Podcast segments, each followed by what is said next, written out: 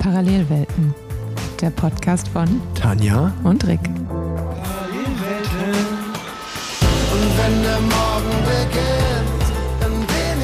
Herzlich willkommen zur Parallelwelten-Folge Nummer 3. Das letzte Mal, dass Rick und ich uns gesprochen haben, war die Welt noch eine andere. Und ähm, sollte uns mal wieder daran erinnern, dass man sich nie in Sicherheit wiegen sollte und seine Privilegien sehr gut kennen sollte. Und deshalb möchten wir euch heute ein bisschen äh, wegholen von der aktuell sehr traurigen Realität und ein bisschen mitnehmen in unsere kleine Radsport-Bubble. Hi Rick. Hallo Tanja. Äh, bist du in Köln? Bist du noch in Girona? Aber natürlich will ich mich auch ähm, deinem Intro und deinen ersten Worten anschließen.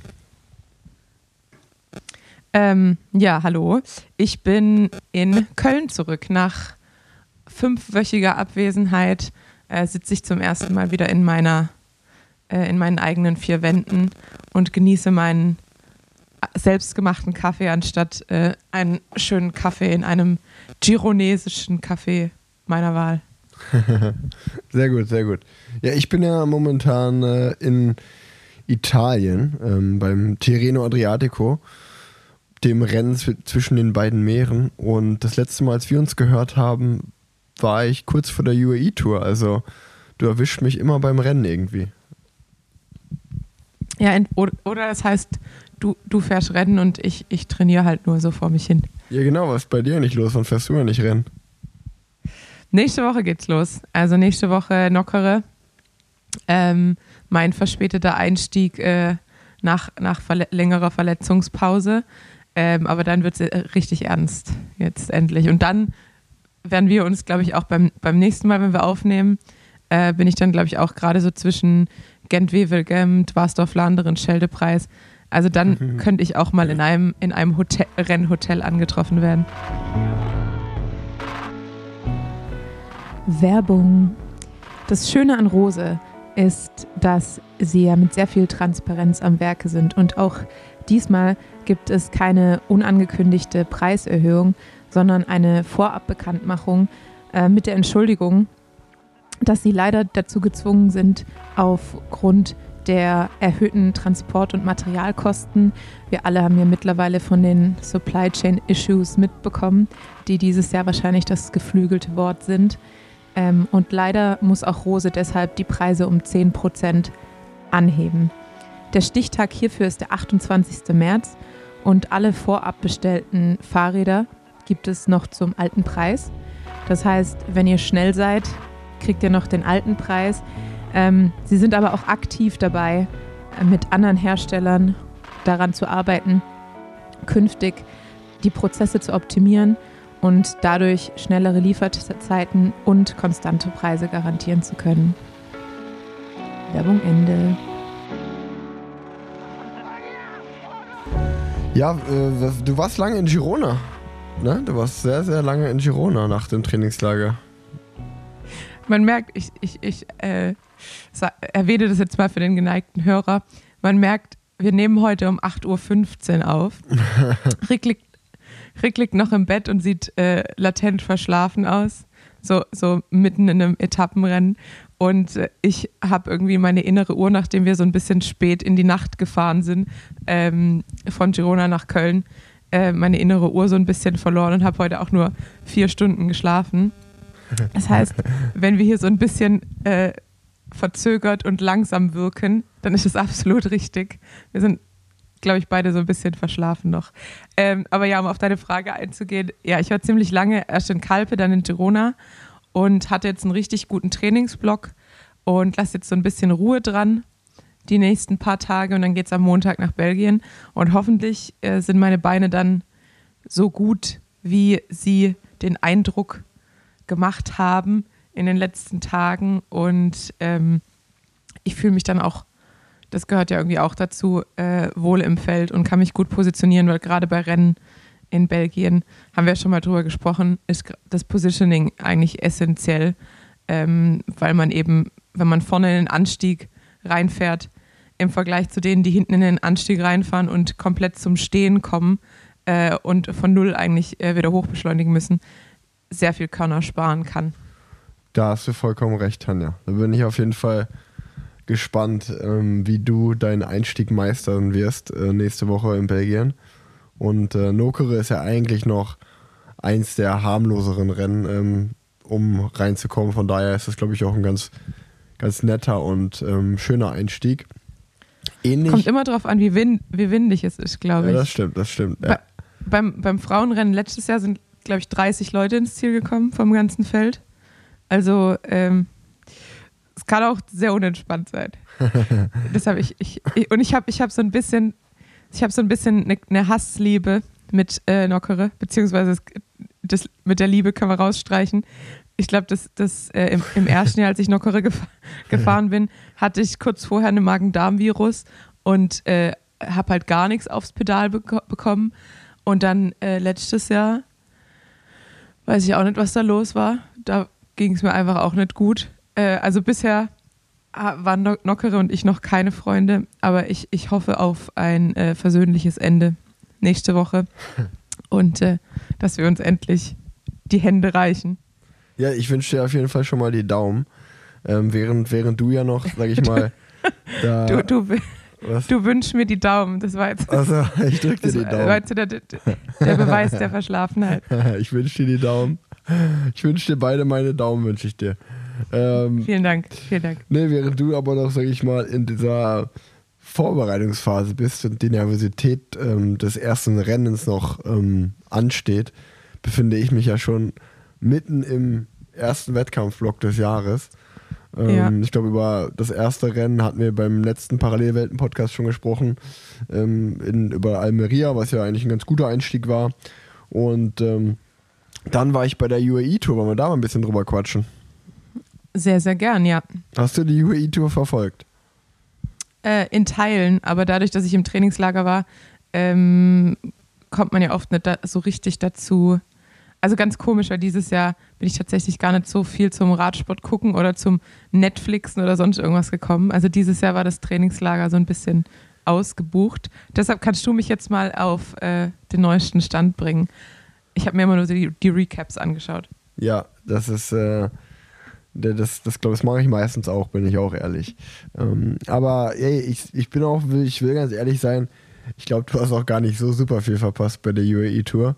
Ähm, das ist, glaube ich, eins der Rennen. Ich bin jetzt, ich habe ich hab mal geschaut, ich bin, war, glaube ich, fast jedes Jahr dabei und ähm, ich bin auch jedes Jahr sehr, sehr gern dabei, weil es noch einer der wenigen Rennen ist, oder es, es ist eigentlich so ein Unikat, kann man sagen, weil es ist halt überhaupt nicht zu vergleichen mit den Rennen in Europa, weil du halt immer nur auf großen, breiten Autobahnen fährst, was natürlich aber ja. auch ähm, dann, was natürlich aber auch die Rennen dann sehr verändert. Also man kann halt nicht mit einer den üblichen Taktiken, die man jetzt in Europa fahren würde, ähm, da dahin fahren. Man muss wirklich so seine Rennstrategie und alles ändern, weil ja, Positionskampf eigentlich kein großes Thema ist und eigentlich Timing eine viel größere Rolle spielt und wann man, wann man mit dem Team irgendwie moved äh, oder nach vorne fährt.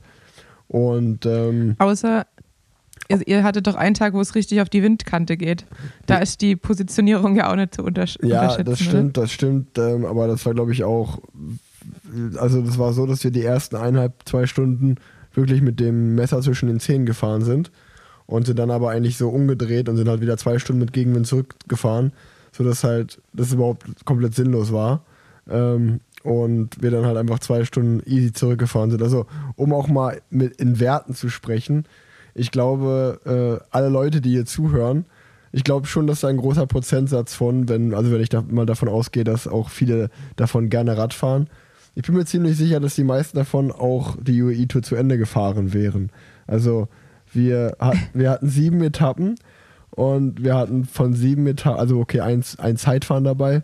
Das Zeitfahren wäre vielleicht ein Problem geworden mit dem Zeitlimit, aber ähm, äh, also für jemanden, der jetzt nicht super trainiert ist, aber ähm, die sechs Straßenetappen hatten wir, glaube ich, gerade mal zwei über 200 Durchschnittswatt. Ich glaube, eine hatten wir 220 Durchschnittswatt und eine so gerade so über 200 und alle anderen waren eher so also zwischen 140 und 170 Durchschnittswatt.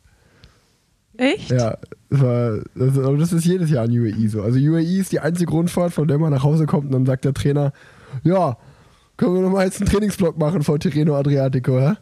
Äh, das ist schon, das ist echt so verrückt, weil also man, man fährt wirklich die meiste Zeit einfach so im Feld dahin und ähm, natürlich ist es irgendwie immer nervös, weil es könnte immer auf die Windkante gehen und das passiert auch manchmal. Und dann fährt man halt drei Minuten schnell und merkt so, ah, ist nicht genug Wind, passiert nichts. Und dann fahren wieder alle, sind wieder alle entspannt und fahren locker und äh, ja, pimmeln eigentlich so ein bisschen rum, um ehrlich zu sein. Also es ist wirklich, äh, also an Durchschnittswatt, wenn man sich das anschaut, äh, ist es nicht so viel. Also auch die, selbst die Bergankünfte, da fährt man dann, also die, das, das kann man wirklich, so Leute, die auch auf, also eigentlich ist es so, für die Swift Academy-Fahrer ist das mega gut, weil du kannst nicht den ganzen Tag im Feld fahren, hast auch keinen Positionskampf in den Berg rein, drückst unten auf Set an dem Berg und dann machst halt einen Intervallberg hoch. Ähm, das sind die zwei Bergankünfte. Ähm, das Zeitfahren war einfach auch nur einmal geradeaus, Wende und wieder zurück. Und dann hatten wir halt, wie ja. gesagt, noch vier Sprints. Und ähm, ja, die waren jetzt von den, von den Durchschnittswattwerten, wie ich gerade gesagt habe, eher alles sehr, sehr low.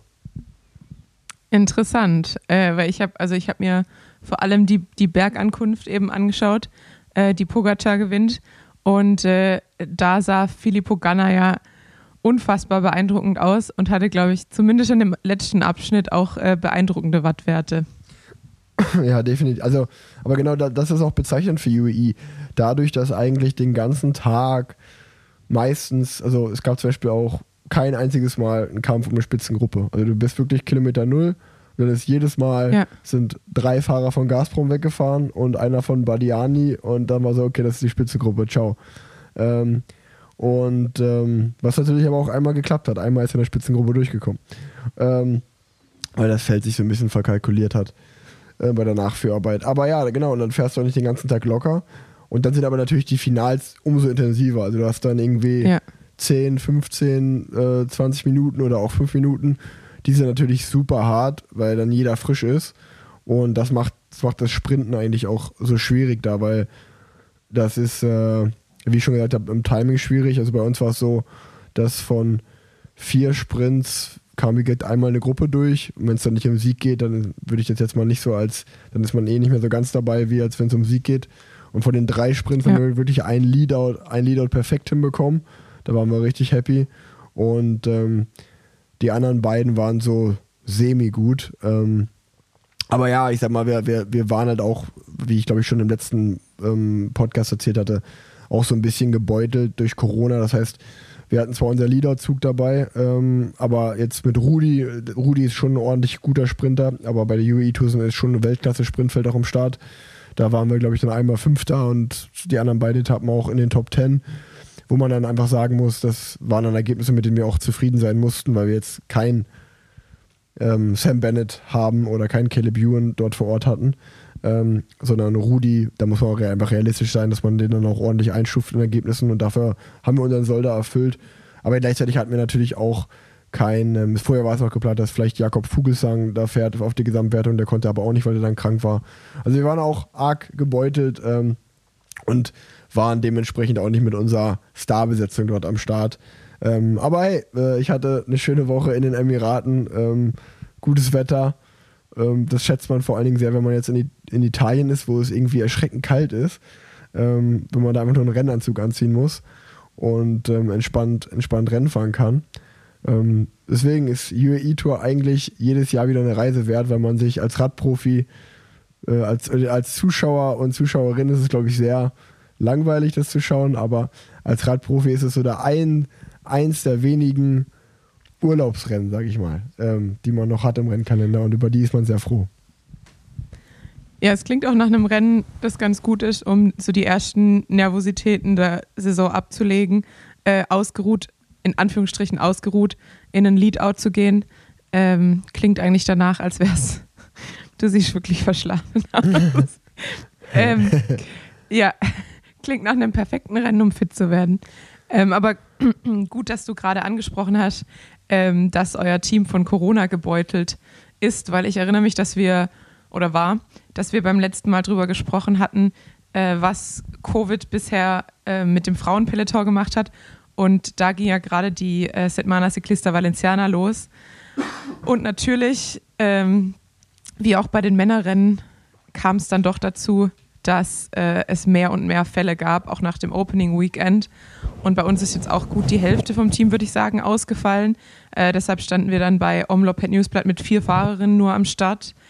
Und ähm, meine junge, äh, sympathische Teamkollegin Magdalene war, glaube ich, zunächst gar nicht erst eingeplant für die Rennen und ist jetzt seither alles gefahren, was sie hätte fahren können. Ähm, also ja, das äh, Frauenpeloton wurde auch von Omikron erreicht und äh, ich habe jetzt die große Hoffnung, dass ich durch meinen verspäteten Einstieg sozusagen die Welle durchs Peloton verpasst habe und jetzt äh, unbeschadet durch die Saison komme, weil alle um mich rum eigentlich schon immun sind und äh, ich ja auch geboostert bin. Und jetzt hoffe ich einfach und drücke die Daumen, dass äh, es einfach, dass ich sozusagen safe bin. Ja, ich wünsche dir die Daumen auf jeden Fall. Ähm, ähm, ja, ey, Tanja, ähm, das, das wünsche ich dir wirklich, weil wie du sagst, ähm, also nur mal, um, um das mal ein bisschen auf den Punkt zu bringen, ich weiß nicht, ob du das mitbekommen hast, aber bei Paris-Nizza, hast du mitbekommen, wie viele Fahrer bei Paris-Nizza noch fahren vom East-West äh, Premier Tech Team? Nee. Von also ich habe mich ich nicht, nicht speziell bei euch, ich habe nur gesehen, war das Paris-Nizza oder war das Tirreno Adriatico, wo 18 Fahrer an einem Tag das ausgestiegen Das war Paris-Nizza. Ja. Also ich, das habe ich gelesen. Also Wie viele davon war von eurem Team? Es, es, also es war sehr lustig. Ich, ich werde das mal aufbröseln. Ähm, Rudi Barbier ist ähm, am zweiten Tag nicht mehr gestartet, weil der, glaube ich, mit Magenproblemen, ähm, der musste sich öfter übergeben, was ich gehört habe, konnte nicht mehr weiter oder konnte nicht mehr starten, zweite Etappe. Dann ist auf der zweiten Etappe Mats Schmidt musste auch aussteigen. Ähm, ich weiß gar nicht warum, aber auf jeden Fall vielleicht ein Sturz passiert oder irgendwas, Verletzung, musste raus. Dann ist auf der dritten Etappe ist ähm, auch G nicht mehr gestartet, Guillaume Bouvin, ähm, weil er Rückenprobleme hatte. Somit hatten wir noch vier Fahrer. Und du hast es gestern angesprochen, gestern sind 18 Fahrer nicht mehr gestartet. Und davon waren drei von uns, ähm, die auch, ich weiß gar nicht, ob die krank waren oder Corona hatten. Ähm, Somit sind von sieben gestarteten Fahrern ist gestern noch einer gestartet in vier Etappen. Hugo Hule. Der, der, der, der, der, sich, der, der sich sehr gut schlägt, der ist Elfter in der Gesamtwertung, aber viel witziger ist. Ja, dann, da, viel witziger ist das. Dann haben wir schon. Sorry. Sag du.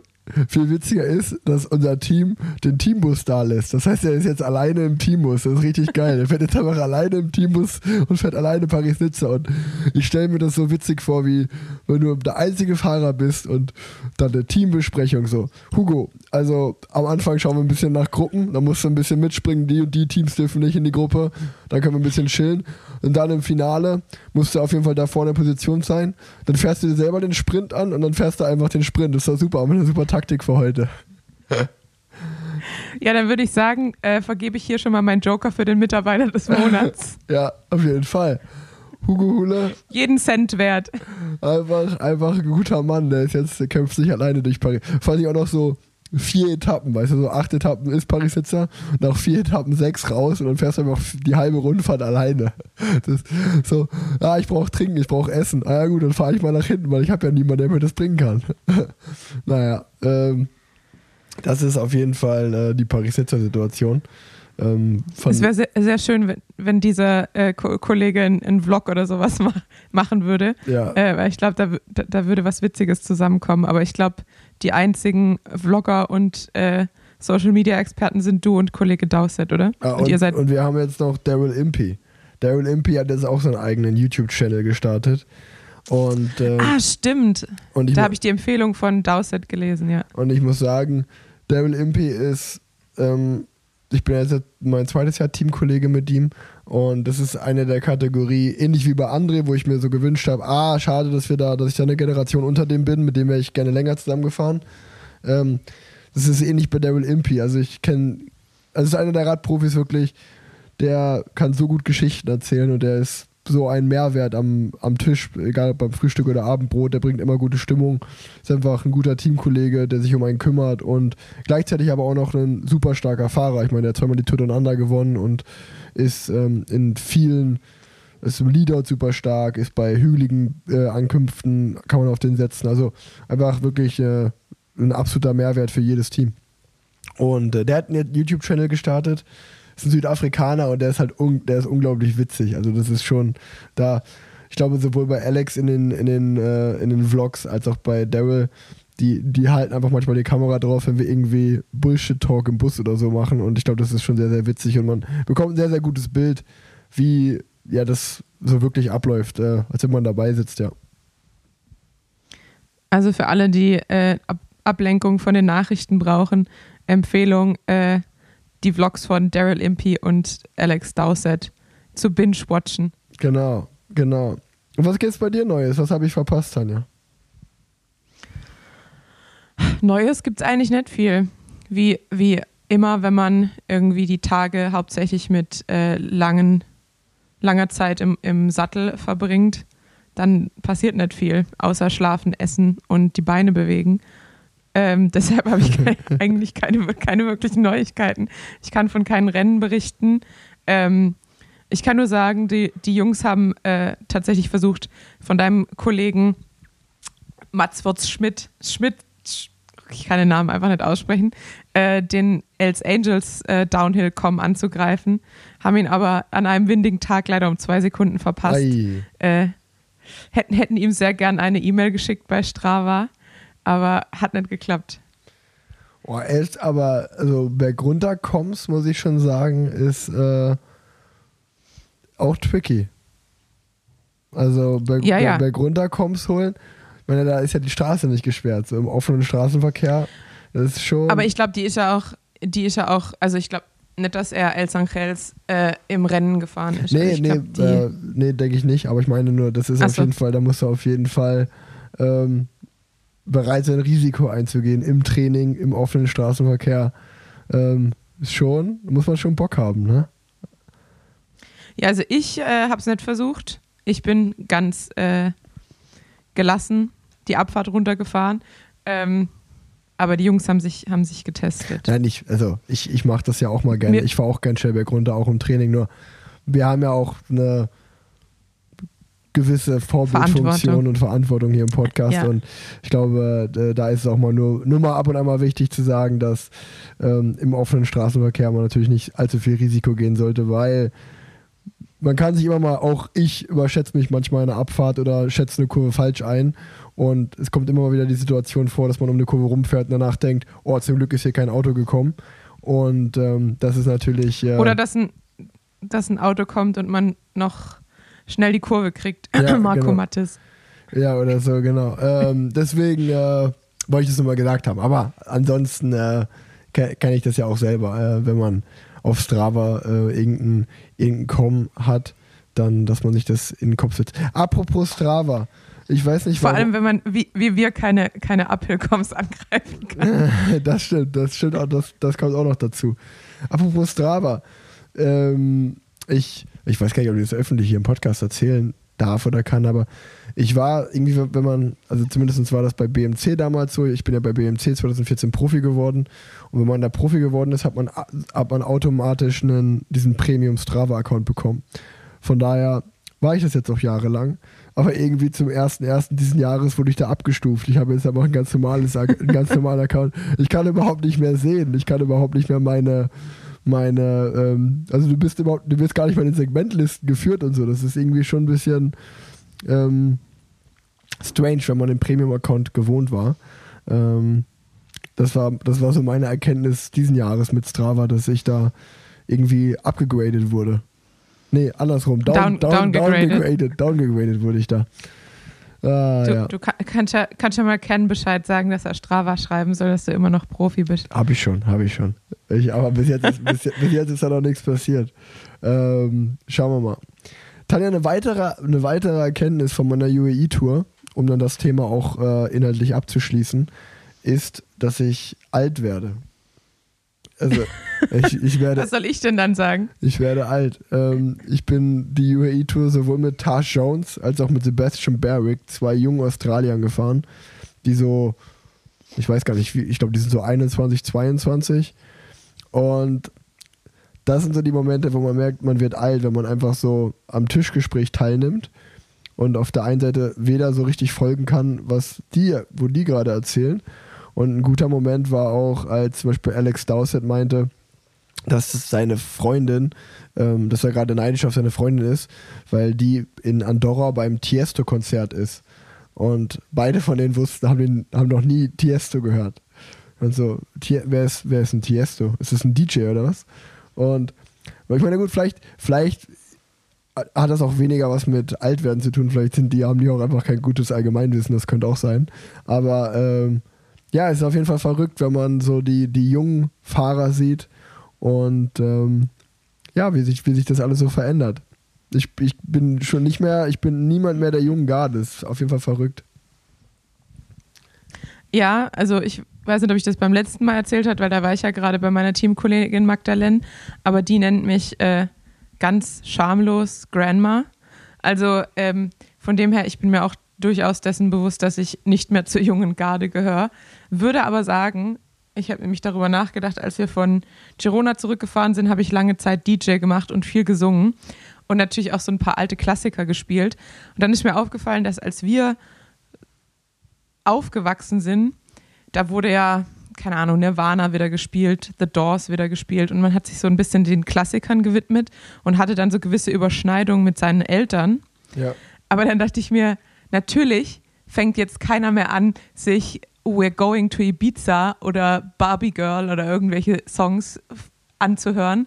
Deshalb kann ich mir auch gut vorstellen, dass es da einfach so eine, so eine Lücke gibt, weil teilweise ich weiß nicht, ob du warst wahrscheinlich auch noch zu jung für die, die Zeit, aber als ich so jugendlich war und das gerade so in den Charts war, da denke ich mir so, das hört sich ja auch keiner, also das hört man sich vielleicht wirklich noch ironischerweise auf einer 90er-Party an, aber das hört sich ja heute keiner mehr an.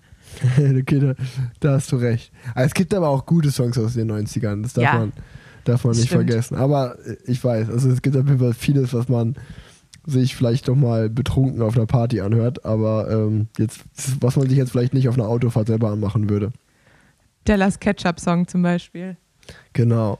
Wollen wir, wollen wir über Strade Bianca reden? Sehr gern. Wir hatten ja diesmal Glück, äh, dass der Wind so stand, dass die Damen noch deutlich weiter hinten waren als ursprünglich erwartet. Und deshalb haben wir deutlich mehr äh, Live-Übertragung bekommen als geplant.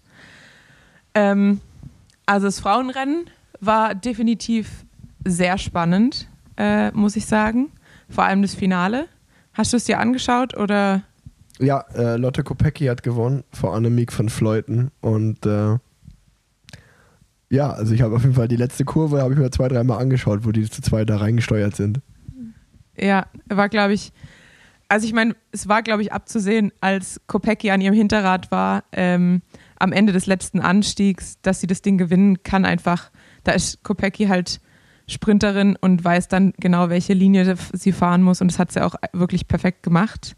Ähm, und das war dann, glaube ich, auch der Schlüssel dazu, Annemiek van Fleuten zu besiegen, die ja bisher äh, die Saison schon wieder dominiert hat, äh, mit einem mit Sieg in, in der Bergankunft äh, in Spanien, aber auch ein Klassiker mit Omlopet Newsblatt gewonnen.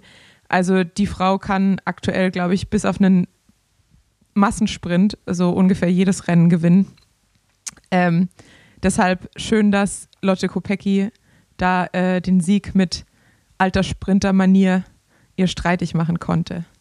Und ich persönlich finde auch, dass sie einfach das Potenzial hat, also mit, mit so einem Namen, weißt, es gibt einfach so einen Namen, Kopecki, also einfach, ist einfach stark, ist einfach stark. Also Lotte Kopecki. Du, das ist einfach so, Annemiek van Fleuten ist schon okay, aber Lotte Kopecki ist schon noch, das hat schon so, du, da will ich mir direkt irgendwie so ein Trikot holen, wo hinten drauf Kopecki mit der Nummer 7 oder so gedruckt ist. Das ist einfach, das hat so, im Fußball hätte das direkt Kultstatus mit so einem Namen. Absolut, und man hat sich ja jetzt auch vom Männerradsport daran gewöhnt, dass äh, der belgische nationale Meister äh, eigentlich alle in Grund und Boden fährt. Und äh, das könnte Lotte Kopecki auf der, auf der Damenseite dann genauso betreiben. Ja, voll, voll. Ähm, hast du das Männerrennen auch geschaut? Habe ich auch geschaut, ja. War nicht so spannend. Aber das ne? war ja. Es war ein bisschen weniger spannend, sagen wir es mal so. Ähm, der Stärkste hat gewonnen, würde ich sagen. Der, der, also. der gute alte Pock hat wieder, hat mal wieder zugeschlagen. Also ich bin äh, wir schon bei der UAE-Tour mit ihm gefahren. Und das ist vielleicht sogar noch eine kleine Geschichte, die man erzählen kann.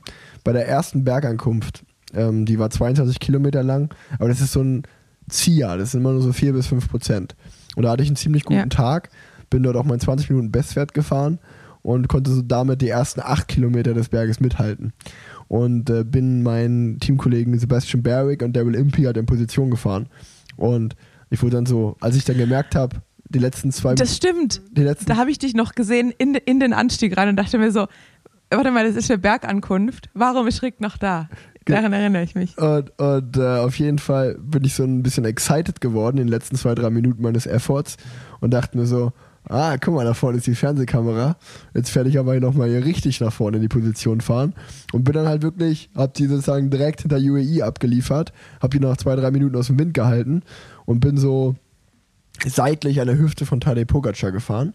Und sozusagen, während ich einen All-Out-Effort gefahren bin, hat er immer mit seinen Teamkollegen so, so geredet. Er hat einfach so geredet, während er, also so, ja, und äh, wie lange ist er jetzt noch? Zwölf Kilometer, ah ja, okay, alles klar. Dann ist er so an den Funk gegangen, Mikkel Berg, sein Teamkollege, hat gerade vorne Tempo gemacht. Also, ja, Mikkel, du kannst jetzt ein bisschen schneller fahren dann. Ähm, äh, also wirklich, der hatte gefühlt, während ich am Anschlag war, hatte der Nasenatmung. Also es war einfach wirklich so beeindruckend zu sehen. Und ja, ich meine, in der ganzen Manier hat er dann natürlich auch die UAE-Tour gewonnen hat er dann Strade ja. Bianchi gewonnen und ist jetzt auch bei der ähm, Tirreno Adriatico gerade wieder auf dem besten Wege, das, das auch abzu, äh, abzuschießen und zu gewinnen. Ähm, ja, ähm, das einzige, also mein, mein Strade Bianche, ähm, mein Highlight des Männerrenns war, dass wir ja ab dem, wir haben ja Strade Colonia veranstaltet mit War. Wir haben ja ab dem, ab dem 1.3. haben wir ja äh, in der Geißelstraße 103a in Köln, haben wir jetzt unser Clubhaus ähm, angemietet. Und ähm, das, das war ein perfektes Timing, weil die Woche zwischen der UAE-Tour und dem Tirreno Adriatico konnte ich sozusagen bei der Schlüsselübergabe dabei sein. Dann habe ich den Laden mitgestrichen mit, den, mit zwei, drei anderen ähm, und der lieben Sophie die auch geholfen hat. Also wir haben da eine kleine Streicherband zusammengestellt und haben dann den, den, den Laden gestrichen. Ähm, und haben dann provisorisch ähm, für den Samstag, das war der 5. März, ähm, wo Strade Bianca war, haben wir Strade Colonia eine RTF veranstaltet, wo man vorbeikommen konnte. Man konnte, sag ich mal, per QR-Code äh, die Strecke scannen, konnte dann 50 bis 70 Kilometer oder eine 50 und eine 70 Kilometer Runde fahren. Und dann haben wir äh, mit verschiedensten Partnern, ähm, mit Schwalbe, mit Komoot, die haben da Sachen angeboten. Ähm, wir haben Waffeln gemacht, äh, wir hatten ein paar Getränke äh, von Kraftling und von, von Gaffel. Also einfach eine coole, gutes Setup hingestellt. Und ich habe den Tag ja. vorher noch einen großen Fernseher gekauft. Und dann konnte man sozusagen eine RTF fahren, sich verpflegen und gleichzeitig, wenn man wieder fertig war und wieder angekommen ist, konnte man Strade Bianca live dann im Clubhaus schauen, was natürlich noch sehr spartanisch war, weil wir noch bis auf den Fernseher noch nichts drinstehen hatten. Ähm, aber das war, das war wirklich, das hat richtig Bock gemacht. Ja, witzigerweise haben wir auch genau darüber gesprochen. Wir haben nämlich in Girona ähm, Strade, zumindest das Männerrennen, dann mittags ähm, in einem der vielen Cafés geschaut. Und das war richtig cool, weil da war so wirklich ähm, Fußball artige Stimmung, wie man es sonst eigentlich nur von Spielen kennt. Und dann dachte ich auch, so wie cool wäre das, wenn es sowas in Köln geben würde. Und dann habe ich gedacht, ha, vielleicht gibt es sowas ja eigentlich jetzt bald in Köln äh, mit eurem Clubhaus. Und ich glaube, Köln hat ja auch ein bisschen das Potenzial, dadurch, dass es so viele passionierte Radsportler hier gibt, ähm, da genug Kundschaft äh, auch zu ziehen, sage ich jetzt mal, die eben bereit sind, sich äh, an so einem Wochenendtag äh, drei, vier Stunden Radsport anzuschauen und dabei einen Kaffee nach dem anderen zu trinken. Ja, voll. Also wir, haben, wir haben auf jeden Fall voll Bock bekommen. Also, ich mache das ja, die waren ja auch schon mal hier zu Gast, äh, Patrick, Olli und Vincent. Ähm, und man muss ja sagen, jetzt so der, der März steht noch voll ähm, im Sinne von, dass wir den Laden erstmal schick machen wollen und einrichten wollen und äh, die ganzen Sachen da reinstellen. Ähm, aber wenn das dann ähm, mal fertig ist, äh, spätestens hoffe ich im April ähm, oder Mitte April, dann ähm, ja, wollen wir auf jeden Fall dieser, dieser Ort sein in Köln, ähm, wo, wo man ja diese Fußballkneipen-Atmosphäre hat und natürlich auch Whites macht und Veranstaltungen. Ähm, ja, äh, es, es, macht auf jeden Fall mega Bock, Teil dieses War-Projekts zu sein und es war total cool, weil ich bin selber noch an dem Samstag von Strade Bianca morgens gefahren und dann bin ich, sag ich mal, ich glaube, so als noch 30 Kilometer zu fahren war, bin ich dann selber gekommen ähm, habe was gegessen, was getrunken und habe das Rennen geschaut. Und ähm, es war auch, weißt du, es war wirklich so richtig cool zu sehen, auch weil manche Leute, für die war wirklich das Highlight der eigene White, die RTF. Ähm, die sind halt gekommen Ja. und haben was gegessen, getrunken. Und das finde ich halt auch wieder sau cool. Da haben die geguckt und haben so, was läuft denn da jetzt gerade eigentlich? Ja, Strade Bianca ist ein Profirennen. Also, das finde ich auch total sympathisch, wenn man einfach das als Hobby betreibt und Profiradsport, ja, whatever, interessiert mich nicht. Ähm, ja. Die konnten auch den White machen und die Leute, die halt irgendwie da noch ja, mehr in der Materie waren oder einfach Bock auf das Rennen hatten, sind halt da geblieben und haben es geschaut. Und ähm, dann, wie du gesagt hast, am Ende saßen wir da, glaube ich, so, vielleicht so mit, ganz zum Finale waren es vielleicht noch 20 Leute oder so, ähm, die dann einfach wirklich ausgeharrt haben nach ihrem 50 äh, Kilometer White, dann noch ein paar Stunden da geblieben sind, das Rennen bis zum Ende geschaut haben vor Ort. Und das war natürlich eine coole Atmosphäre, weil man halt auch zusammen fachsimpelt so, ha, meinst du, meinst du, der kommt durch? Meinst du, naja, ich glaube nicht, äh, weißt du, dann macht man halt, äh, ja, dann äh, weißt ja, wie es ist, wenn man zusammen sowas schaut, dass man dann halt, jeder hat, Ja. sein, jeder hat seine eigene Taktik im Kopf oder seine eigene Voraussage, das, das macht halt schon Bock. Vielleicht kann man auch so Tippspiele und so machen, also es ist schon, äh, schon eine coole Sache, was wir da, ähm, oder macht mir auf jeden Fall viel Spaß, Teil davon zu sein und da irgendwie was für die Kölner Radsportszene aufzubauen und dann schauen wir mal. Du bist herzlich eingeladen. Wir können ja mal einen Podcast da auch aufnehmen. Ja, ja, auf jeden Fall. Sehr gern. Äh, und ich freue mich drauf, dass äh, natürlich auch als jetzt äh, Wahlkölnerin, äh, dass wir hier dann hoffentlich bald ähnliche Verhältnisse haben wie in Girona. Ja, auf jeden Obwohl ich bez bezweifle, dass die Leute hier für ein Wintertrainingslager herkommen. Ja, aber wir lernen das, das nicht. Aber dann schauen wir im Winter, können wir einfach dann Crossrennen oder Bahnrennen oder sowas schauen. Da kann man Sehr ja, gut. da kann man ja dank GCN mittlerweile fast alles streamen. Ähm, von daher, Ja, das stimmt. von daher ist es top. Werbung. Leute, der Frühling steht vor der Tür und nach dem Frühling kommt auch schon der Sommer. Denn die Temperaturen steigen, die Sonne scheint, man geht wieder raus, die Tage werden länger. Es ist Zeit, um Sport zu treiben. Es ist Zeit, um ja, in Shape zu kommen, in Form zu kommen. Und ich habe heute einen Partner dabei, der euch genau da hilft. Das ist nämlich Enduko, der digitale KI-Coach von und für Ausdauersportlerinnen und Ausdauersportler. Du möchtest deine Rad- oder Lauftraining strukturiert auf ein neues Level bringen und dabei nicht 100 Euro oder mehr für einen Personal Trainer ausgeben, dann, dann schau dir mal Enduko an. Das ist die KI-App für individuelle Trainingsplanung im Ausdauersport. Mit oder ohne Trainingshistorie holt dich Enduko dort ab, wo du aktuell stehst und plant dir dann deine gesamte Saison hin zu deinem persönlichen Ziel. Während der Saison passt der smarte Algorithmus den Plan dann 24-7 auf deine Bedürfnisse an. Also egal, ob da eine Krankheit dazwischen kommt oder mal irgendwas anderes, die App plant das für dich und wird dich auf dein Ziel bestmöglich vorbereiten. Aber überzeuge dich am besten selbst. Teste die App ganz einfach, zwei Wochen kostenlos. Schau vorbei unter enduko.app slash rig. Ich packe euch das auf jeden Fall wie immer in die Shownotes. Ich sage es trotzdem nochmal, enduko.app slash rig. Und ja, egal welches Ziel, welches Ziel ihr euch vorgenommen habt für dieses Jahr, mit Enduko könnt ihr euch, äh, könnt ihr das erreichen. Und ähm, ja, könnt ihr euch auf jeden Fall rechtzeitig in Form bringen. Deswegen, es wird sich lohnen, schaut euch das an. Werbung Ende. Ja, und dann, äh, weil ich weiß nicht, was du noch so äh, auf dem Zettel hast, thementechnisch, aber ähm, na, Ja, wir haben ja theoretisch noch nicht über das Opening Weekend gesprochen. stimmt, das war ja auch noch. Da, da, da, da, da musst du den, den führenden Part übernehmen, weil beim Opening Week- Weekend, das habe ich einfach als, einfach als Zuschauer, habe ich das nur verfolgt und genossen. Und du warst da bestimmt ein bisschen mehr drin. Also beim Frauenrennen kann ich sagen, es gab immer wieder, sag ich mal, vielversprechende Breakaways. Ähm, ich glaube, der letzte, der so äh, bestand, war ähm, mit Liane Lipper, Ellen van Dijk, ähm, Ulrike Cordon-Rago und ich glaube, die vierte Fahrerin war Anna Henderson, genau. Und die sind auch zusammen noch nach Geratsbergen rein, wurden dann aber vom Feld gestellt, das angeführt wurde für, von ähm, Movistar und äh, die natürlich für ihre Kapitänin Annemiek van Vleuten da das perfekte Launchpad sozusagen gestellt haben, die dann auch attackiert hat. Und es hat sich eine Gruppe gebildet um sie ähm, und am Bossberg ist sie dann einfach weggefahren mit äh, Demi Vollering am Hinterrad. Und es war natürlich wieder so eine typische Annemiek van Vleuten Taktik, die ist einfach von vorne geballert. Demi Vollering musste nicht noch einmal führen, aber nachdem ich in Roubaix ja auch an Annemiek van Vleutens Hinterrad einige Zeit verbracht habe und wir nur zu zweit waren, ähm, kann ich sagen, dass normalerweise auch an Annemiek van Vleutens Hinterrad äh, der Tag relativ unangenehm sein kann. Und so sah Demi Vollering auch aus. Äh, ich dachte aber, dass sie trotzdem, weil sie eine starke Sprinterin ist, ähm, das Rennen für sich entscheiden wird.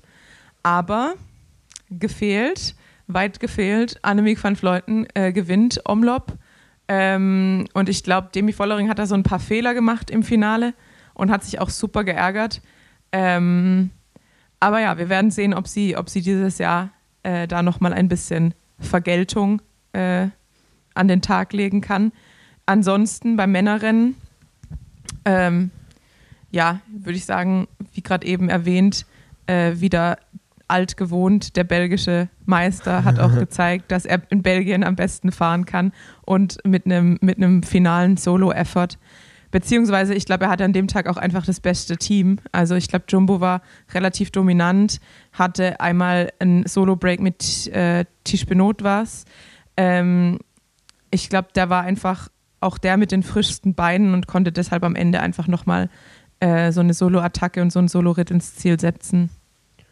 Ich, also, ich bin wirklich, ähm, was das Team Jumbo Visma angeht, muss ich neidlos anerkennen, dass äh, ich da riesen Respekt vor habe und äh, also wirklich auch wieder, ich bin, also wenn ich selber nicht gegen sie fahren muss, bin ich riesen Fan von denen. Also auch, wie du gerade gesagt hast, ob das jetzt das Openings-Weekend war, wo Van Aert direkt wieder gewonnen hat, dann einen Tag später bei, beim Sieg von Fabio Jakobsen bei König Brüssel Kürne, ähm, was ja super spannend war, die ja in den letzten 30, 40 Metern des Zielsprints äh, wurde die Spitzengruppe erst eingeholt und, und in der Spitzengruppe war ja Christoph Laporte drin, der da super stark war.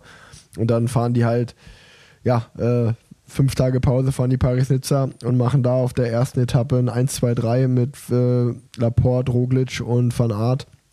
Dasselbe wieder im Zeitfahren. Ähm, ja. wo, man, wo man einfach sagen muss, ähm, man sieht, also ich fahre ja auch, wenn ich ja auch im Feld gegen sie fahre, du siehst einfach beim Rad, bei den Reifen, über die äh, Rennanzüge, Armlinge. Da ist alles auf Performance ausgelegt. Da wird nichts dem Zufall überlassen. Ja. Und ähm, dann planen die das halt auch noch krass. Also, wir haben auch hier intern im Team drüber geredet. Wir machen irgendwie äh, in, im Dezember, äh, im Januar ein Teamtrainingslager und dann, okay, jetzt fahren wir äh, Valencia-Rundfahrt, jetzt fahren wir Mallorca-Challenge und diese ganzen Vorbereitungsrennen bis dann irgendwann Ende Februar, März jetzt so die ersten wichtigen Rennen kommen mit Openings Weekend und UAE und äh, Paris-Nizza und Tirreno Adriatico. Sag ich mal, die ersten World Tour Rennen. Und Jumbo Visma ist halt einfach in Teneriffa in der Höhe, macht Höhentrainingslager, kommt spezifisch vorbereitet dahin und fährt halt alle anderen Grund und Boden. Ähm, und das ja. ist natürlich schon auch ein Thema, wo man ja als anderer Profi vielleicht hinschaut und sich denkt, ah, vielleicht mache ich was falsch, vielleicht sollte ich was ändern äh, in, in Zukunft. Und ähm, ja, also ich bin, ich habe mir Paris-Nizza die erste Etappe angeschaut, dass sie zu dritt weggefahren sind und saß wirklich mit offenem Mund da und habe mir nur gesagt, okay, einfach, einfach krass, einfach, äh, ja, einfach Wahnsinn, wie, wie, was für eine Dominanz die da wieder haben. Und auch irgendwie so schön zu sehen, also das ist zum Beispiel auch wieder so ein, so ein Christoph Laporte, da war schon allen klar, dass der Typ super krasse Werte fährt und ein guter Rennfahrer ist, aber vielleicht bei Kofidis nicht, äh, sag ich mal, den besten Support und nicht das beste Setup vielleicht hat. Und dann so ein Fahrer, das sieht Jumbo Wismar, die verpflichten den und ist jetzt halt ein Weltklassefahrer bei denen. Also ja. ähm, wirklich, äh, ja, einfach nur, man kann nur den Hut ziehen, äh, aus meiner Sicht. Absolut. Und äh, ich glaube, das ist auch ein wichtiger Punkt, den du da ansprichst, dass man ähm, glaube ich, auch innerhalb der Teams eben krasse Unterschiede hat, ähm, was, die, was die spezifische Vorbereitung angeht ähm, und auch die Möglichkeiten, die eben das Team vielleicht auch hat, auch finanziell gesehen. Ja.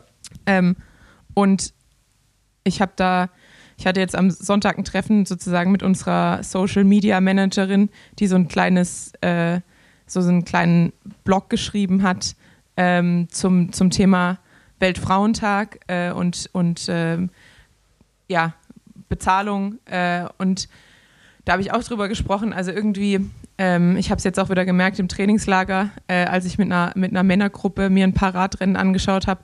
Äh, es gibt schon einfach immer viel Urteil gegenüber den Frauen und warum sitzen die nicht so auf dem Rad und warum machen die nicht dieses und warum machen die nicht jenes. Also man muss sich trotzdem ja auch vor Augen führen, dass ein Großteil des, des Frauenpelotons einfach äh, für kein Geld oder für sehr wenig Geld ähm, fährt. Und ähm, um einfach solche Optionen zu haben wie, ich kümmere mich spezifisch um meine Sitzposition, ich kümmere mich um mein Material, ich teste einfach mal unterschiedliche Lenker ähm, und unterschiedliche Vorbauten. Ich fahre ein Höhentrainingslager. Da muss man einfach auch den finanziellen Hintergrund haben. Und ich merke jetzt ja dieses Jahr, und das habe ich da auch gesagt, das ist jetzt das erste Jahr, wo ich über, ähm, ja, eigentlich über dem Poverty-Level, sage ich jetzt mal, verdiene. Also ich glaube, bisher war ich immer rein, rein nach statistischen Werten, wurde ich äh, eingestuft als äh, unter der Armutsgrenze.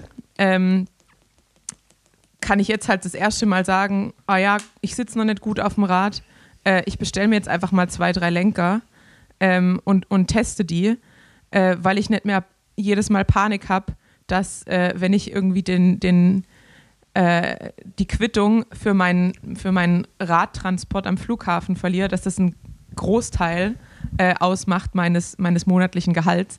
Also ich glaube, dass, dass man halt nie unterschätzen darf, wie viel Anspannung finanzieller Natur da auch teilweise drin ist, weil viele Leute eben äh, kein Geld damit verdienen. Und dann ähm, ein Peloton zu vergleichen ähm, im Frauenradsport, wo einfach viele Leute von nichts leben oder von elterlicher Unterstützung oder Unterstützung des Ehemanns, Freundes, ähm, mit einem Feld, wo einfach ein paar Millionäre rumfahren, ähm, finde ich teilweise ein bisschen äh, ja, ungerecht und utopisch sehr, sehr gut beobachtet von dir. Ähm, also auch, ja, wie du gesagt hast, ist ja auch jetzt im, im Männerfeld ist es ja schon so, dass ja, Teams wie Jumbo Visma oder Ineos natürlich ein ganz anderes Budget haben als jetzt, äh, ja, ich, ich sag jetzt einfach mal Team Badiani.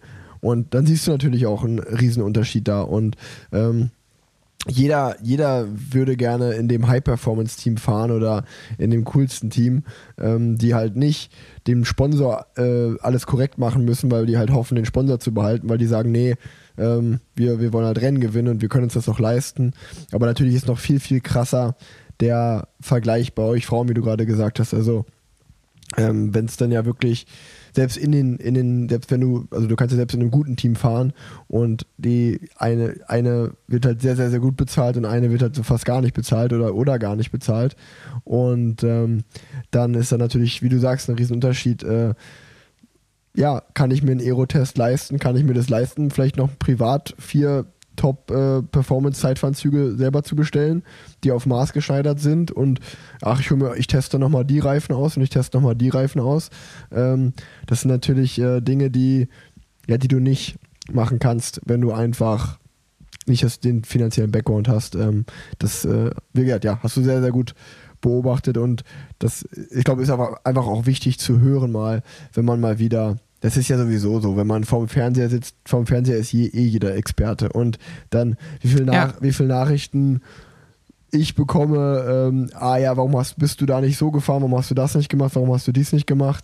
Wo man sich dann auch einfach oft denkt, ey, ich will dir jetzt nicht zu nahe treten, äh, aber du warst noch nie in dieser Situation. Äh, im, weißt du, das ist halt auch was anderes, als wenn du, auch wenn du mal Rennen gefahren bist, auch wenn du Kriterien, Rundstreckenrennen, was auch immer gefahren bist im Amateurbereich wenn du in der World Tour fährst und fährst einen Sprint, das ist einfach ein anderes Niveau.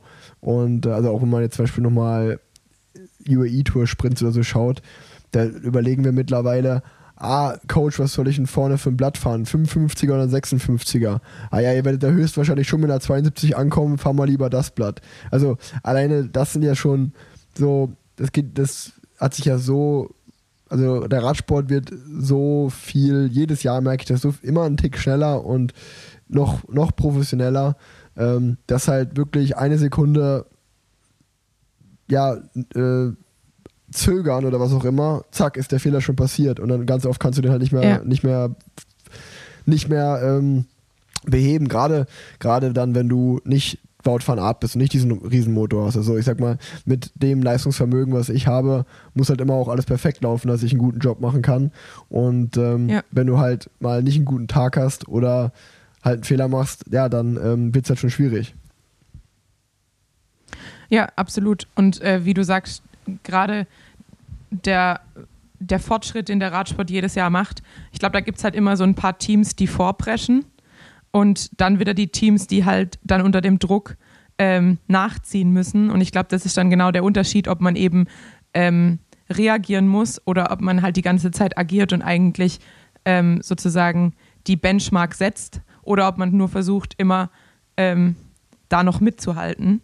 Und ich glaube, das ist dann genau der Unterschied zwischen den, zwischen den Top-Teams äh, und den Teams, die dann halt sich während der Saison so ein bisschen an den, an den Standard anpassen müssen. Voll, voll. Also zum Beispiel, ich, ich lass uns mal auch zum Tirreno Adriatico-Rennen kommen. Ich glaube, da, da kann man einen guten Vergleich ja. ziehen. Da war zum Beispiel jetzt, die erste Etappe war ja ein Auftaktzeitfahren.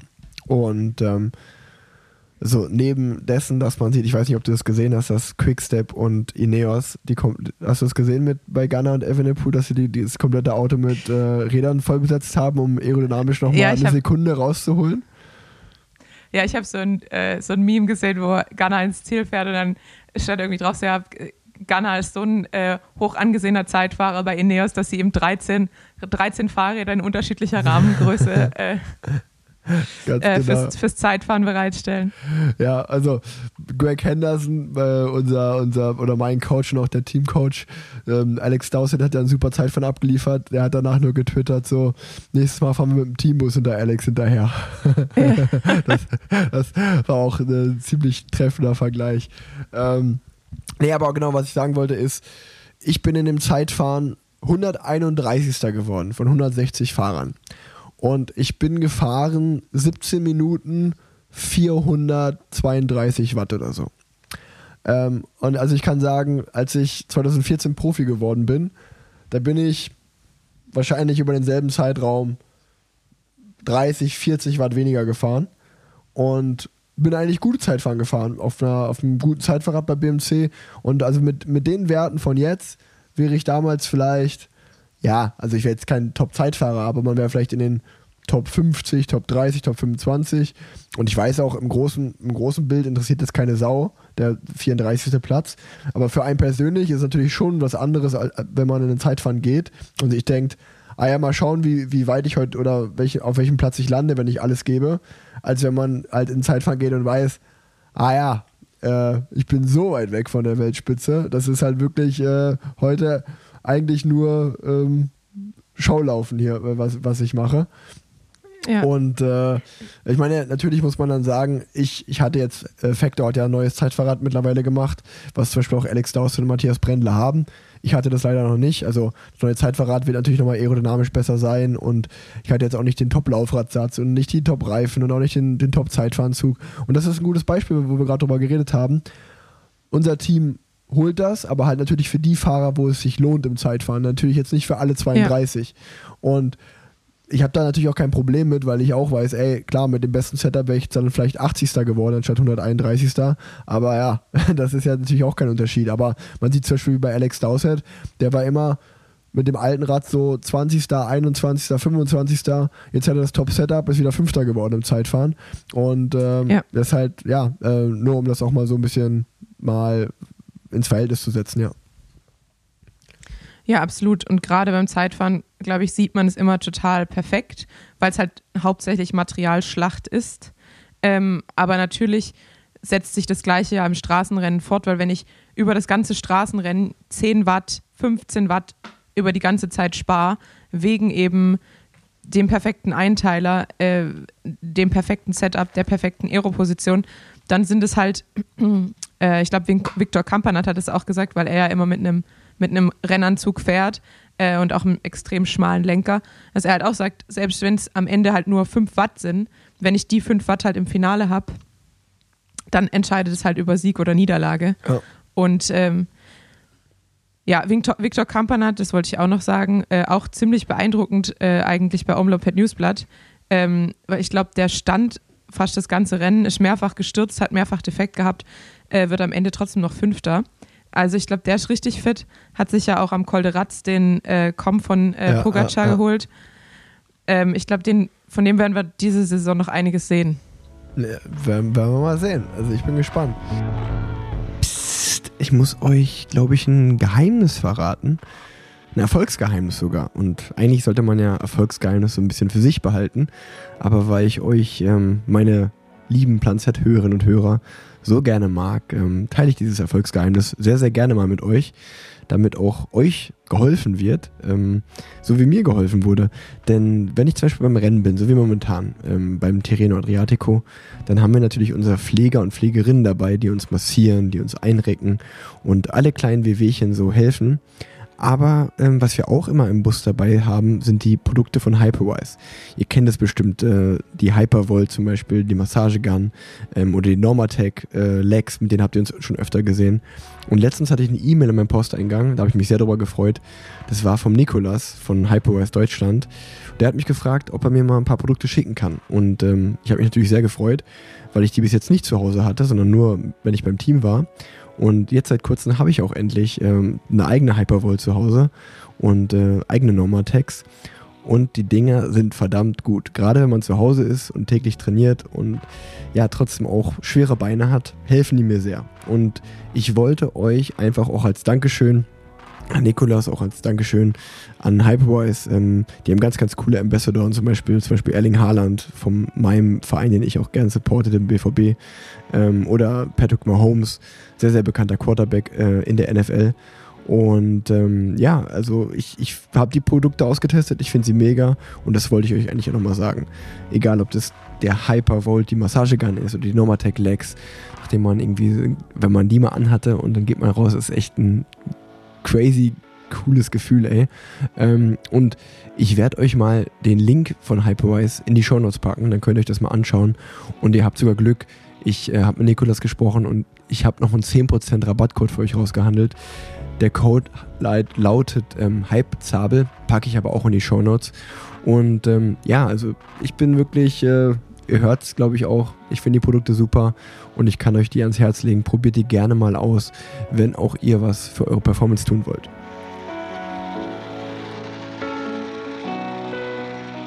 Ja, äh, wir müssen ja noch ein bisschen, ich muss langsam zum Frühstück, Tanja. Ähm, ich muss hier langsam ah, ja. in, in 15 Minuten, um 9.30 Uhr habe ich heute hier Frühstück, weißt du.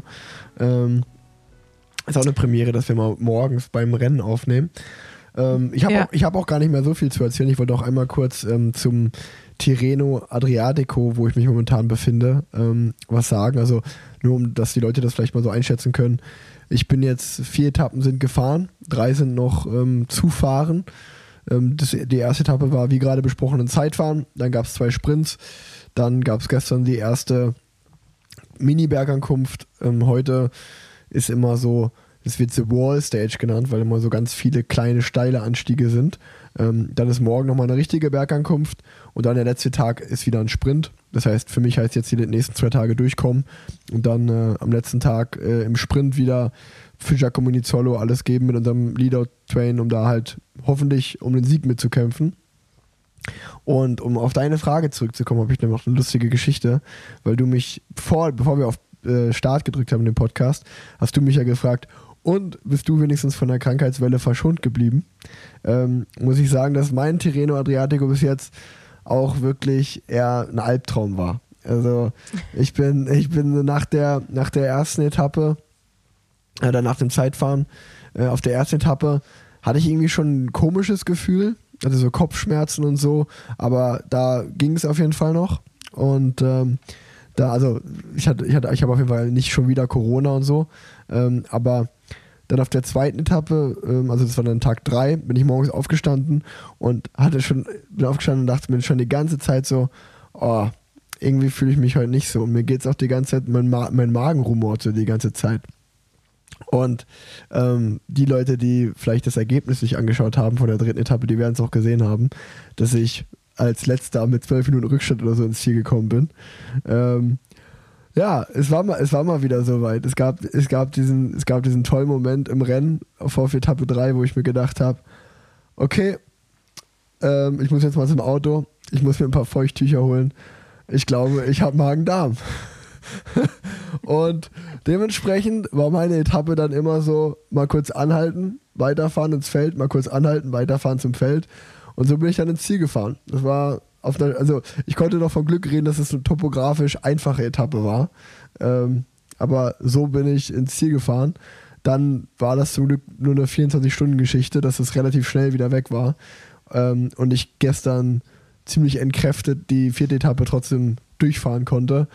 Und ähm, jetzt hoffe ich mal, dass ich mich die nächsten zwei Etappen noch ein bisschen erhole, dass ich dann am letzten Tag für den Sprint wieder fit bin.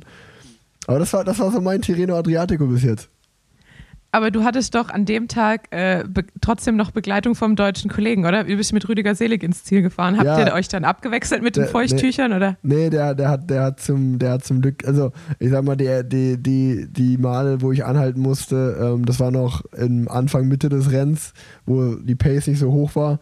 Und dann, als wir schließlich 50 Kilometer vom Ziel abgehangen worden sind, ähm, hatte ich Glück, dass Rudi auch einfach ein bisschen Mitleid mit mir hatte und auf mich gewartet hat. ähm, und äh, also Rudi, Rudi kommt auch, glaube ich, gerade erst von einer Corona-Infektion äh, zurück und hat sich ja bei der Saudi-Tour zwei Rippen gebrochen. Das heißt, der war jetzt auch noch nicht auf dem Level, wo er normalerweise ist. Ähm, hatte, glaube ich, nur eine Woche vor Tireno äh, attackiert, äh, attackiert, trainiert. Und ähm, ja, dementsprechend war mir dann, äh, also ich war noch schlechter als er, aber er hat dann ein bisschen auf mich gewartet zum Glück. Und ähm, wir sind dann die letzten 50 Kilometer zu zweit ins Ziel gefahren. Duo Infernale, sehr schön. Ja, das war super. Ähm, ja, hast, hast, noch, hast noch eine Geschichte? Du hast gesagt, ich habe viele witzige Geschichten, jetzt war es jetzt nur eine.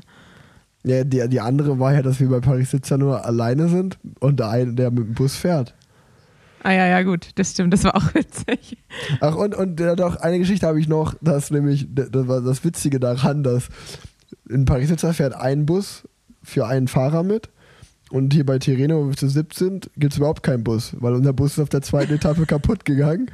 Und wir, wir, und wir fahren jetzt, wir fahren jetzt halt immer mit Autos halt die ganze, die ganze Zeit nur rum. Das heißt, bei der UAE-Tour war das schon so, dass man natürlich da seinen Teambus nicht dabei hat, sondern Vans und nach der Etappe immer nur ähm, er sich schnell umzieht und dann ins Hotel fährt und da duscht. Und das gleiche Schicksal ereilt uns jetzt wieder hier bei Tirreno Adriatico. Ähm, was natürlich, ja, es ist Jammern auf hohem Niveau. Ich weiß, es gibt viel Schlimmeres, aber da realisiert man halt, wie schön so ein Teambus ist, wenn man so wie gestern nach fünfeinhalb Stunden und einer Bergetappe dann ins Ziel kommt und dann heißt es, ah ja, du musst doch sieben Kilometer wieder runterfahren und du kommst dann durchgefroren unten an und denkst dir dann, ja gut, dann setze ich mich ins Auto, dann lass uns mal ins Hotel fahren und kannst halt nicht duschen und gar nichts. Ähm, ja. Naja, auch und auch in der Rennvorbereitung auch. ist das ein bisschen blöd, wenn du keinen Bus hast. Also wir machen jetzt, wir machen einfach halt auf der Straße unsere Teambesprechung jetzt. ja. Auch, auch da kann ich wieder Feuchttücher empfehlen. Also bei uns, wir hatten auch äh, im letzten Jahr dann auch keine Dusche. Ähm, und dann äh, kommt man schon immer wieder dazu, dass man sich halt einfach mit Feuchttüchern absäubert ab, äh, und dann entweder direkt zum Flughafen oder zum nächsten Renn, Rennen fährt. Ähm, ja, da habe ich manchmal Mitleid mit den Leuten, die im, im Flugzeug neben einem sitzen. Ja, Aber ja. zum Glück gibt es ja heute, heute FFP2-Masken und es riecht eh keiner mehr was. So sieht es nämlich ähm, aus. Aber um noch kurz äh, zu unserem ähm, Support dieses Podcasts zu kommen. Wir alle wissen, äh, wird der Podcast supported von Swift und ähm, diesmal kann ich etwas verkünden, was mich natürlich als Frau auch sehr gefreut hat und was mich dann wieder stolz macht, so einen Partner an unserer Seite zu haben. Ähm, Swift hat nämlich einen, Vier-Jahres-Deal unterschrieben mit äh, Paris-Roubaix Femme und unterstützt neben der Tour de France Femme, die ja auch von Swift supported wird dieses Jahr, äh, die erste Frauen-Tour de France als Etappenrennen wieder seit, also es gab ja den Grand Boucle, ich weiß gar nicht bis wann, ich glaube Mitte der 90er, ähm, wenn ich nicht, nicht, nicht lüge. Und ähm, ab diesem Jahr gibt es ja wieder ein achttägiges Etappenrennen, das am letzten Tag der Männer in Paris äh, mit einem ersten, mit einer ersten Etappe in Paris startet auf der Champs-Élysées. Und äh, jetzt ist Swift auch bei Roubaix eingestiegen, also ein kräftiger Supporter des Frauenradsports. Und ähm, Swift hat sich ja schon immer, kann man jetzt vielleicht auch ähm, kurz nach dem Weltfrauentag erwähnen, äh, eben Gleichberechtigung auf die Fahne geschrieben. Sei es was das Preisgeld angeht, äh, was die Live-Coverage angeht. Ähm, da ist Swift, glaube ich, ein guter Vorreiter und ein gutes Beispiel für den Radsport an sich. Und schön, dass die jetzt auch als äh, Titelsponsor bei Roubaix eingestiegen sind, was ja für mich auch ein sehr schönes äh, Rennen ist. Und ich freue mich auch dieses Jahr auf die zweite Ausgabe. Und äh, um noch kurz, weil wir die letzten Male ja jeweils über die Swift-WM gesprochen haben, um nochmal aufs, kurz aufs Rennen und aufs Ergebnis einzugehen, äh, bei den Frauen überraschenderweise äh, Ashley Mulman-Pasio, die letztjährige Weltmeisterin, nicht auf dem Podium. Äh, aber Lois Adegeest aus der Niederlande gewinnt vor Cecilia Hansen und äh, Zoe Langham. Und ich glaube, relativ überraschendes Rennen für alle, die so ein bisschen die ZRL über ähm, verfolgt haben. Ähm, weil, ja, einfach andere Fahrerinnen eigentlich so ein bisschen dominiert haben. Und ich glaube, sie hat sich auch mega, mega über den Sieg gefreut. Bei den Männern äh, ist der Last, äh, lastjährige, der letztjährige äh, Weltmeister Jason Osborne auf dem dritten Platz gelandet, äh, hinter Freddie Ovid und Jay Vine. Äh, also mit Jay Vine diesmal ein äh, Straßenradprofi als Swift-Weltmeister. Ähm, und auch der Swift Academy-Sieger tatsächlich von 2020, 20, ja. meine ich. Ja, 2020. Ja, genau. Und äh, nachdem es kurz beim Rennen so aussah, als hätte Australien den Zug verpasst, weil es eine Ausreißergruppe gab mit 18 Sekunden Vorsprung in den, in den finalen Anstieg, ähm, fährt Australien dann doch noch auf 1-2 mit einem absolut ähm, krassen Finale.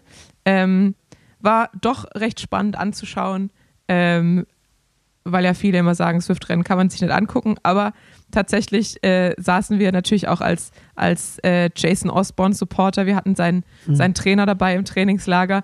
Ähm, da sind ein paar äh, Fingernägel verloren gegangen, glaube ich. Ähm, der war ziemlich nervös.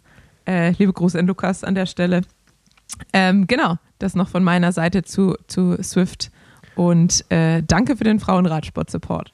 Ja, also ich fand auch auf jeden Fall die Swift WM äh, beide Rennen super spannend und kann mich da Tanja nur anschließen, dass wir, glaube ich, beide sehr stolz sind, dass Swift bei uns hier Partner ist. Ähm, Gerade wenn man sieht, dass so eine Marke, ähm, so eine Brand ja auch Werte und vor allem die richtigen Werte und Prinzipien hat.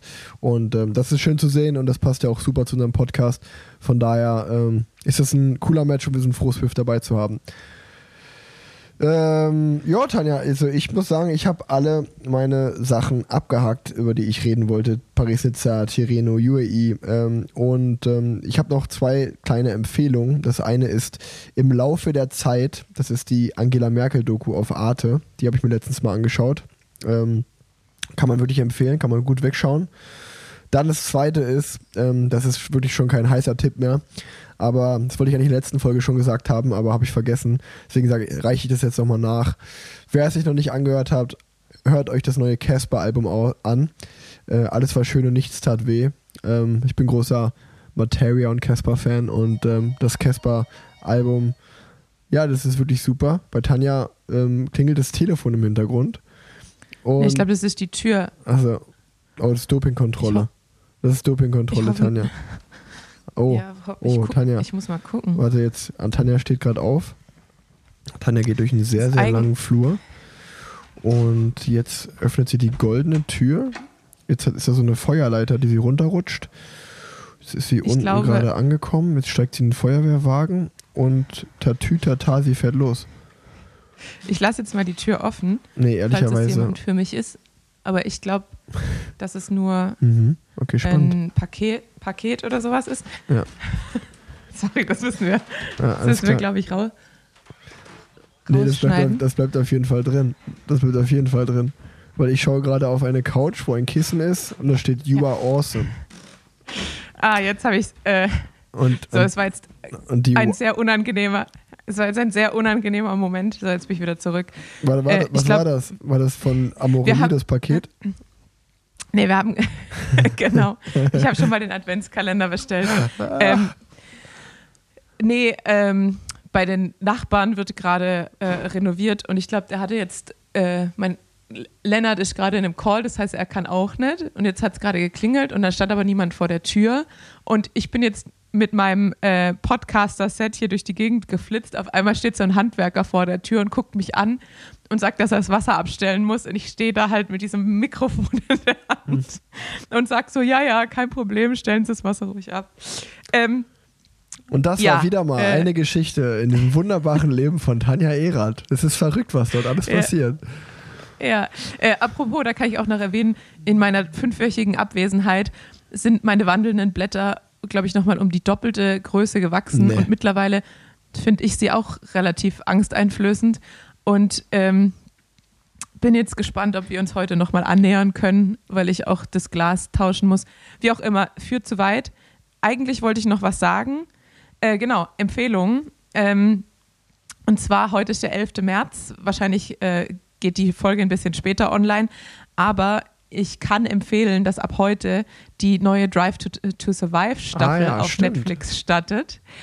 Und in dem Zuge wollte ich nämlich auch noch erwähnen, dass es anscheinend ähm, bei der Tour de France wohl ein Drive to Survive ähnliches ähm, Doku Format. ähm, Format, das war das Wort, das ich gesucht habe. Vielen Dank, Rick Zabel mit seiner vollen Eloquenz. Ähm, ein neues Format geben soll und ich freue mich extrem drauf, ähm, weil ich glaube, das wird den Radsport auch nochmal ein ganz schönes Stück voranbringen. Und liebe Grüße an Netflix, macht das gleiche doch mit der ersten Frauentour de France. Auf jeden Fall. Man kann ja auch einfach, einfach eins zusammen machen. Tour de, de France und Männer Tour de France und machst halt eine Doku.